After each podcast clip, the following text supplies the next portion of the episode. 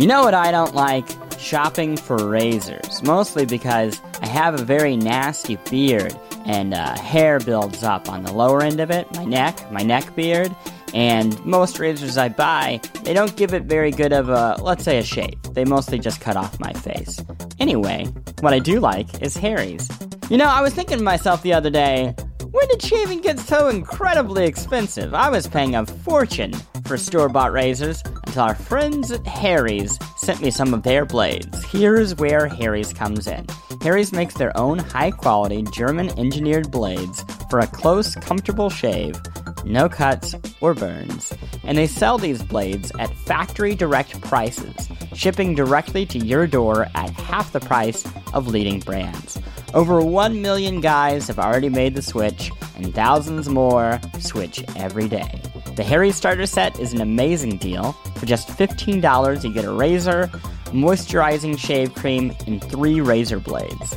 Harry's doesn't like to discount because their prices are already really low, but we've worked out a special offer for you guys. Harry's will give you $5 off your first order with promo code WT. That stands for What's Tech. So stop overpaying for a great shave. Go to harrys.com right now. That's H A R R Y S.com. Enter code WT at checkout and get rid of that neck beard today. So, about six years ago, I'd been living in Japan for about a year or so, and I'd really gotten into photography. It's a beautiful country, there's lots of interesting things, um, you can see why. But I got this awesome Sony camera. It was the first Sony mirrorless camera, and it was just, to me, this crazy futuristic gadget. I loved the thing, and I took it everywhere. I was taking these great, or what I thought were great digital shots, and it was just a great moment in my life. I had this beautiful digital camera, life was great. But I had this friend, and she kept telling me, you know, you would have a lot more fun and you would take better pictures if you were shooting film.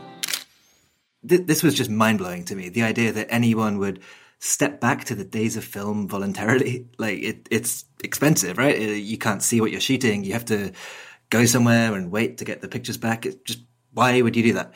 But my friend, she also had a nice digital camera too, and she said that was gathering dust. So I figured she must have some reason for having this bizarre opinion. So one day I was going to Kyoto with some friends, and before meeting them at the station, I stopped off at a bookstore and I picked up a Holga camera for about 30 bucks, about 5,000 yen. And it's a super cheap, low quality plastic film camera. And I was just thinking, what, what do I have to lose? And so I started using it around Kyoto, and like a weird thing happened. The Holga has no electronics inside it at all. It's a totally mechanical camera. And this fact of using it, it, it made me kind of acutely aware of what was happening inside. I'd, I'd press the shutter and I'd feel this janky spring behind it, the resistance on it, and I'd be winding the film on myself. But I got this sense that I was really manipulating the light itself onto the film. I, I felt that I was in control of of light. And of course, I, I didn't know how well any of these photos were turning out, but it just felt really cool and I was having fun. Then I got home to Osaka, and a couple of days later, I went to this one hour photo lab. I got the pictures back, and wow, I, I was just floored. It's not that these were great photos, like, I didn't take them very well at all, and the quality of the camera was not good, but I looked at these photos, and every one I looked at really directly evoked the moment that I pressed the shutter in a way that I just never felt with digital you know, like because you don't want to waste film, you, you, think a lot about each shot. The kind of the side product of that is that each shot ends up meaning a whole lot more. Uh, however good the exposure is, however well you frame it or whatever, you just really feel the meaning of each photo. I still get that rush every time I get pictures back today, and that's why I've been hooked on film photography ever since.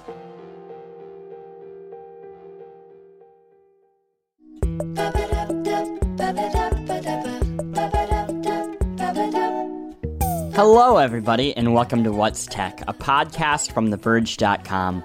I'm your humble host, Christopher Thomas Plante, and today I'm joined by my friend, my colleague, Mr. Sam Byford, news editor at The Verge.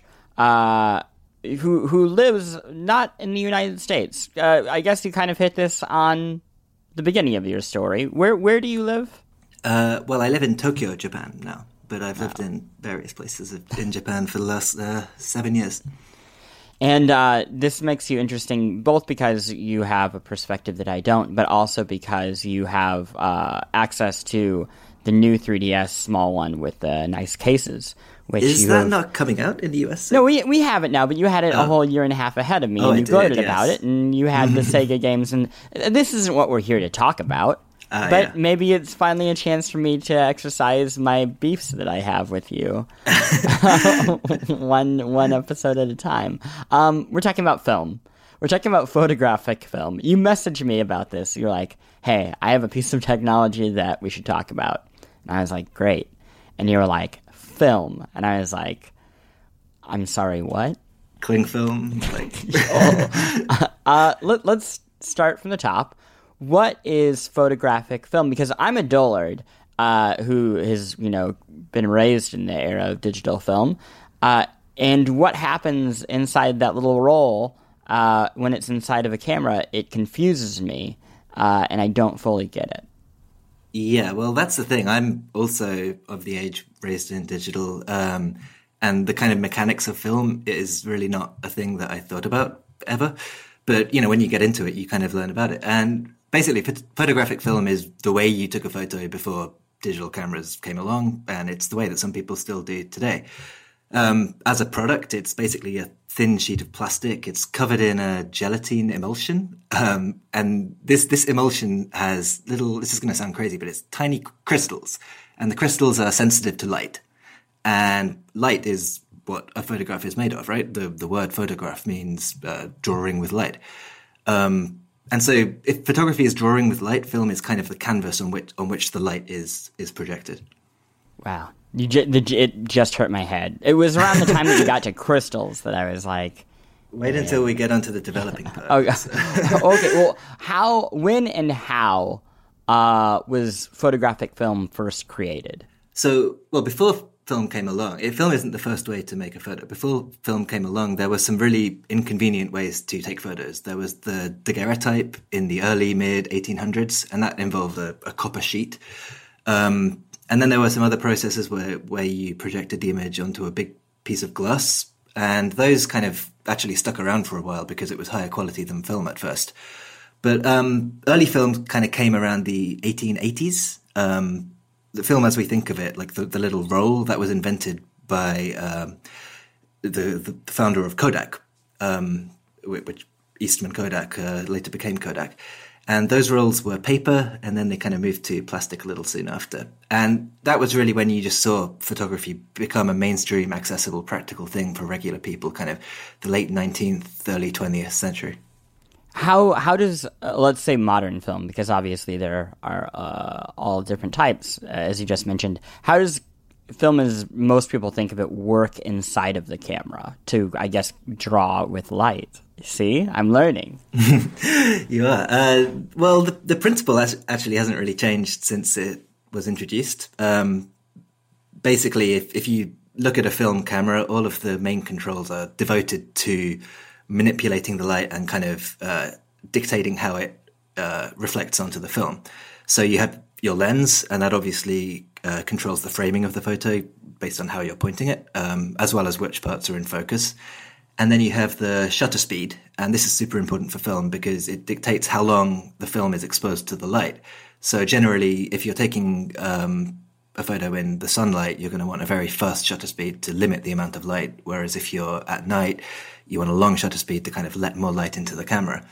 And there are some other controls, but like that's kind of those are the main things. And once the photo is taken, once the light has entered that box of the camera, the chemicals in the film have been kind of irre- irreversibly altered in a way that you can later develop into a scannable, printable image.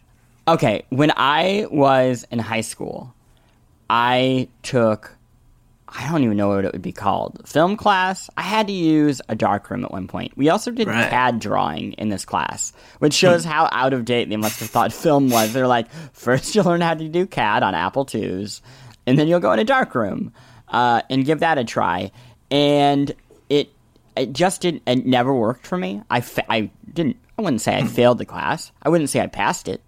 Uh, how how do, what is going on there other than you know bathing things, uh, paper in some some substance, turning on a red light, and then like finding out who the murderer was in the unsolved crime case. So yeah, I mean, you know, there may be co-workers uh, of a more scientific bent than I who can explain the chemistry better than I because it's, it's it's it's pretty complicated. But basically, there are kind of different types of baths that your film can take depending on its type. And the photo that you took, like when when the exposure was made in the camera, that that's kind of latent in the image crystals. So it's not it hasn't turned into the photo yet, but it's it's recorded and it, it's there. And so the develop the developing solution, like the thing that you bathe the film in, that reacts with the exposed part of the images. So the bits that kind of the light hit the film on. Uh, and there are other, well, and so then you have to rinse the film, and then the the parts that weren't exposed, like so the shadows, I guess, for most of the time, they have grains that need to be removed, and then you you have to wash the whole thing and hang it up on the clothesline, and that is how you get your negative, which is what you what's used to print the image on photo paper.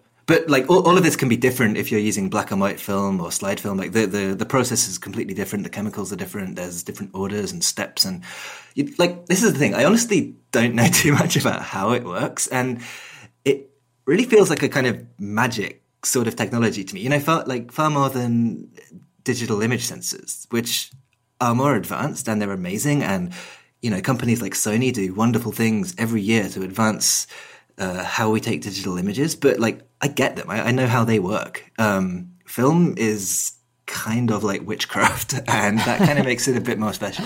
It's funny that you said that because when you said uh, the image is stuck in the crystals, all I can think of is how is this not how it's being marketed? How has somebody not come forward and been like, we've invented something new? It's called crystal capture. We capture your essence in crystals, and everybody's like, crap. I need I need to get me some of that crystal money. Like that's the real deal. Um, let's talk about the, pe- the the the keepers of the crystals. Uh, who are the big players in the photo film industry, uh, and and kind of what distinguish them from each other? Obviously, I, I know Kodak, Yeah. uh, but I think that's kind of where it begins and ends. Right. Well, I know that you know Fujifilm as well, right? Because Oh yeah, because I have I have a Fujifilm digital Right. camera that I adore.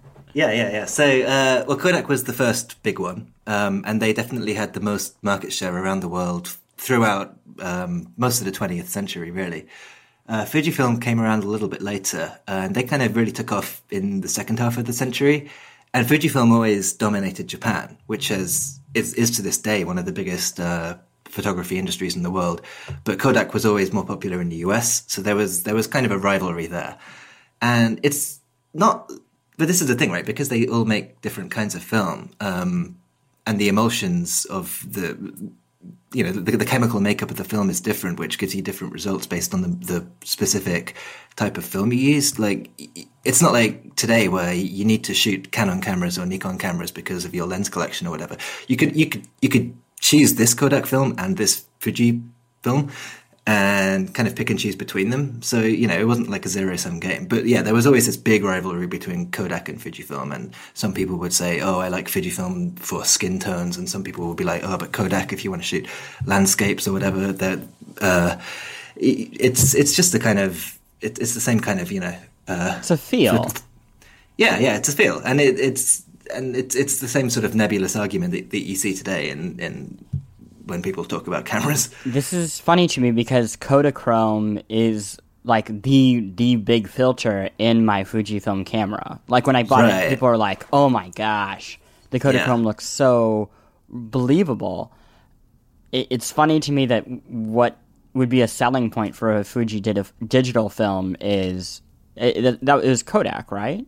Uh, well, yeah, that, and you'll notice that uh, what do they call it in the menu? Classic Chrome, right? So uh, Yeah, I, yeah. I, don't, I don't think they, I don't think they could quite get away with calling it Kodachrome. But if you, uh, but all, all of the other, well, m- almost all of the other ones in that in the Fujifilm digital cameras, they're based on actual Fuji films. So you have Provia, which was their uh, their kind of standard generic like uh, high qual- it, it's the name of the high quality one, but it was a kind of generic one. And then you have Velvia, which is very vivid colors for landscapes, and Astia, which is kind of soft for portraits. Um, so yeah, there, were all these like sub brands that the um, that the companies sort of traded off and competed with. Let, okay, let's let's get sad. Um, yeah, I guess this isn't sad for you because you still use film, but in my head, there came a point where film began to die off, and maybe this does affect you. I feel like I've read stories where where certain types of film just ceased to be made.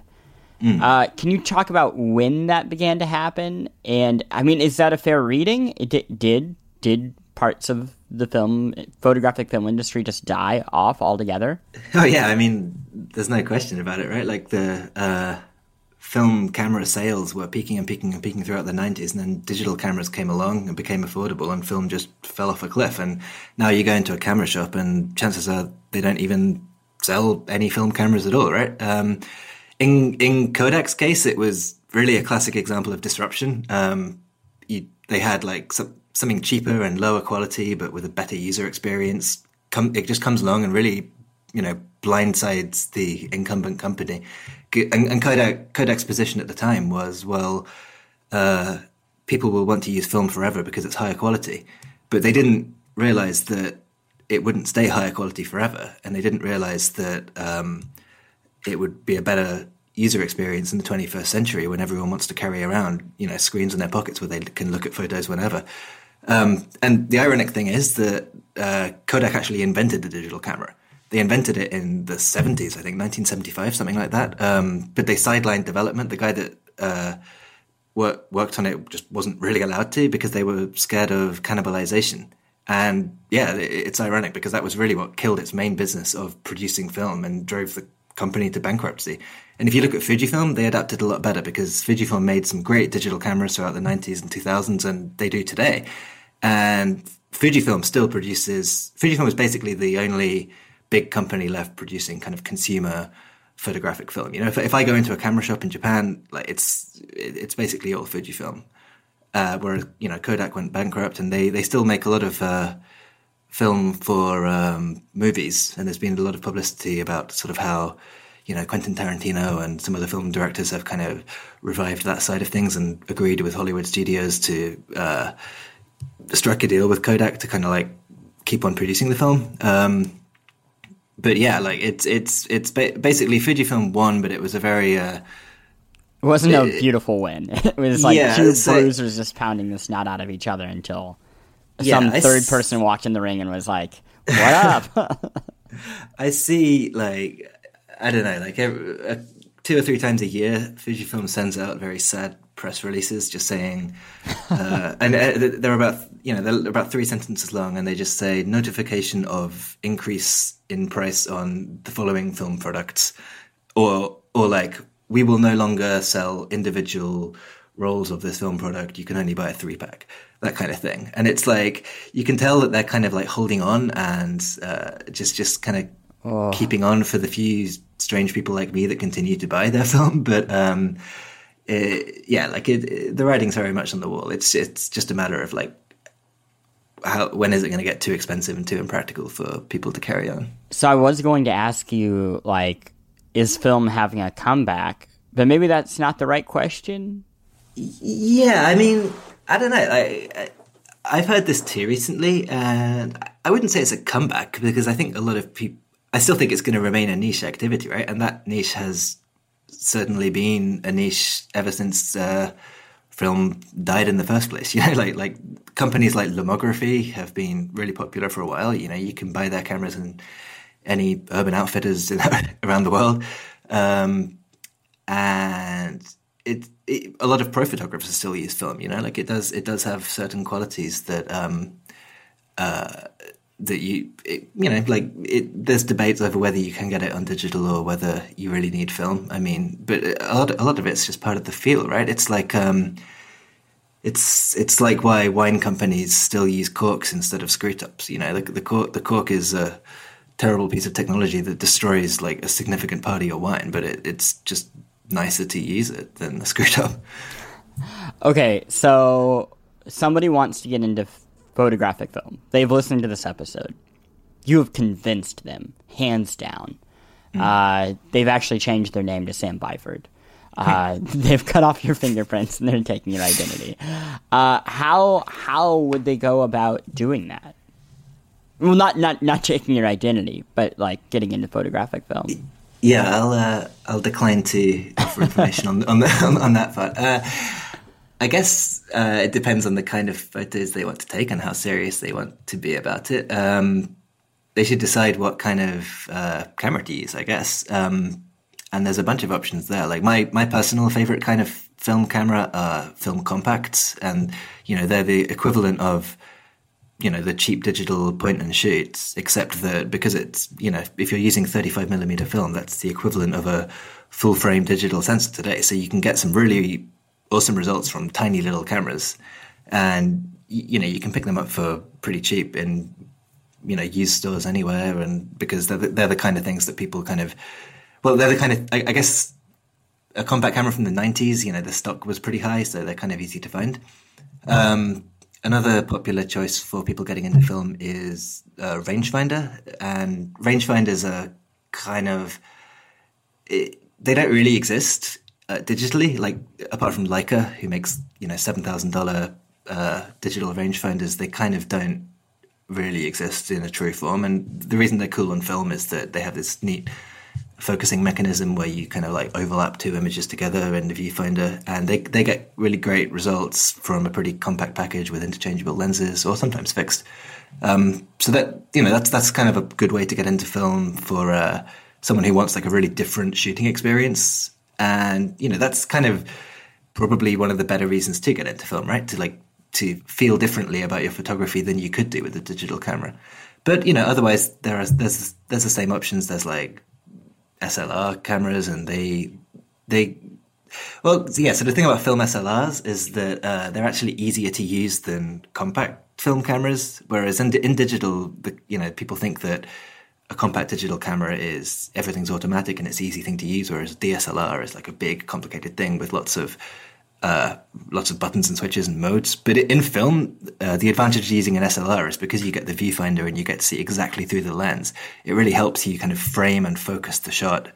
Um, because obviously you can't check on the back of the screen, you know, like you can't see what you're actually shooting with a film camera. So film SLRs are a good option if you want to get into film and feel confident about what you're actually shooting, you know. So it's kind of it, it really depends. There's a ton of options. Um, but like the the biggest problem for getting into film today is where you get it developed and how you uh, how you actually get your photos. And I think I'm kind of charmed in Japan because a lot of it's super easy just to get your film developed in a lot of places today. Uh, you you may know better than I about the situation in the US. Like, where do you know where you would go get to film, get your film developed in Austin? No, my mother-in-law got some film developed from like a drugstore recently, and it came back looking like it had been printed off of like a color printer from 1998. It looked horrible, um, and I don't know if that's like maybe there's a digitization process or something that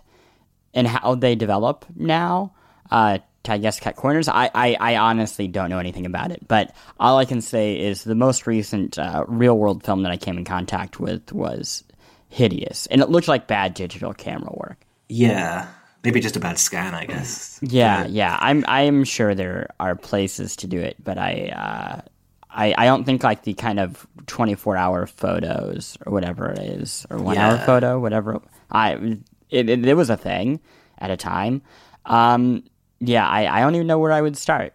Luckily I have my Fuji digital camera. Yeah. Well so one option that I do I do know of is uh, Lomography which makes a lot of uh, toy cameras and also some pretty cool cameras. Um, they have a kind of mail-in service where you can just like send your film off to them and they develop it and then send you back the prints or a CD or you can see them online or whatever. Um, and you know they're a company that knows you know the whole business is about film and so they know what they're doing in terms of developing it and scanning it with care and so on. And because it's mail order you know obviously you have to wait a bit longer but it works from wherever you are in the US so that's that's that's always an option if someone like is really stuck for finding a place. I think I think this is all helpful. I think somebody walks away from this knowing fully how to get into photographic film and steal your identity. And I think that's really what we came here for today. Wait, did I did I say that bit? Oh. Anyway, thank you for joining me on today's episode of What's Tech Sam. and and thank y'all for listening. Thank you to Andrew Marino, our producer, who does the uh, really all the hard work. I just show up. Uh, and thank you to our sponsor. Today's episode was brought to you by Colony FM. Busy bees, and you know who you are, have no time to read. That's why you should buzz your way toward Colony FM. Colony lets you listen to voice actor narrated blogs and articles so you never have to bother with reading again. Instead of robots or Siri, Colony has real, living, flesh and blood people reading your news and blogs to you. Go to colony.fm slash tech to start listening for free today. And hopefully they have my stuff on there. I mean, I'd be flattered to have a flesh and blood person reading my stuff anyway. Well, uh, until next time, uh, you know where to find us. We're on TheVerge.com, on Twitter at What's Tech. Sam, where can people find you on Twitter? Uh, my Twitter handle is 345triangle, which I will not explain. Thank you. and you can find us on all podcasting platforms, including iTunes. Uh, we're going to try something different today. Instead of going and reviewing our show, which you could totally do if you wanted to do, uh, go and review another show that uh, that we like. Uh, I recommend you check out Rose Buddies. It's a podcast about The Bachelorette. Well, actually, I guess The Bachelor this season, starring uh, our friend Griffin McElroy from Polygon.com, a Vox Media sister site, or Fighting in the War Room, my favorite uh, film podcast. Okay, until next time, we'll see y'all later. Bye.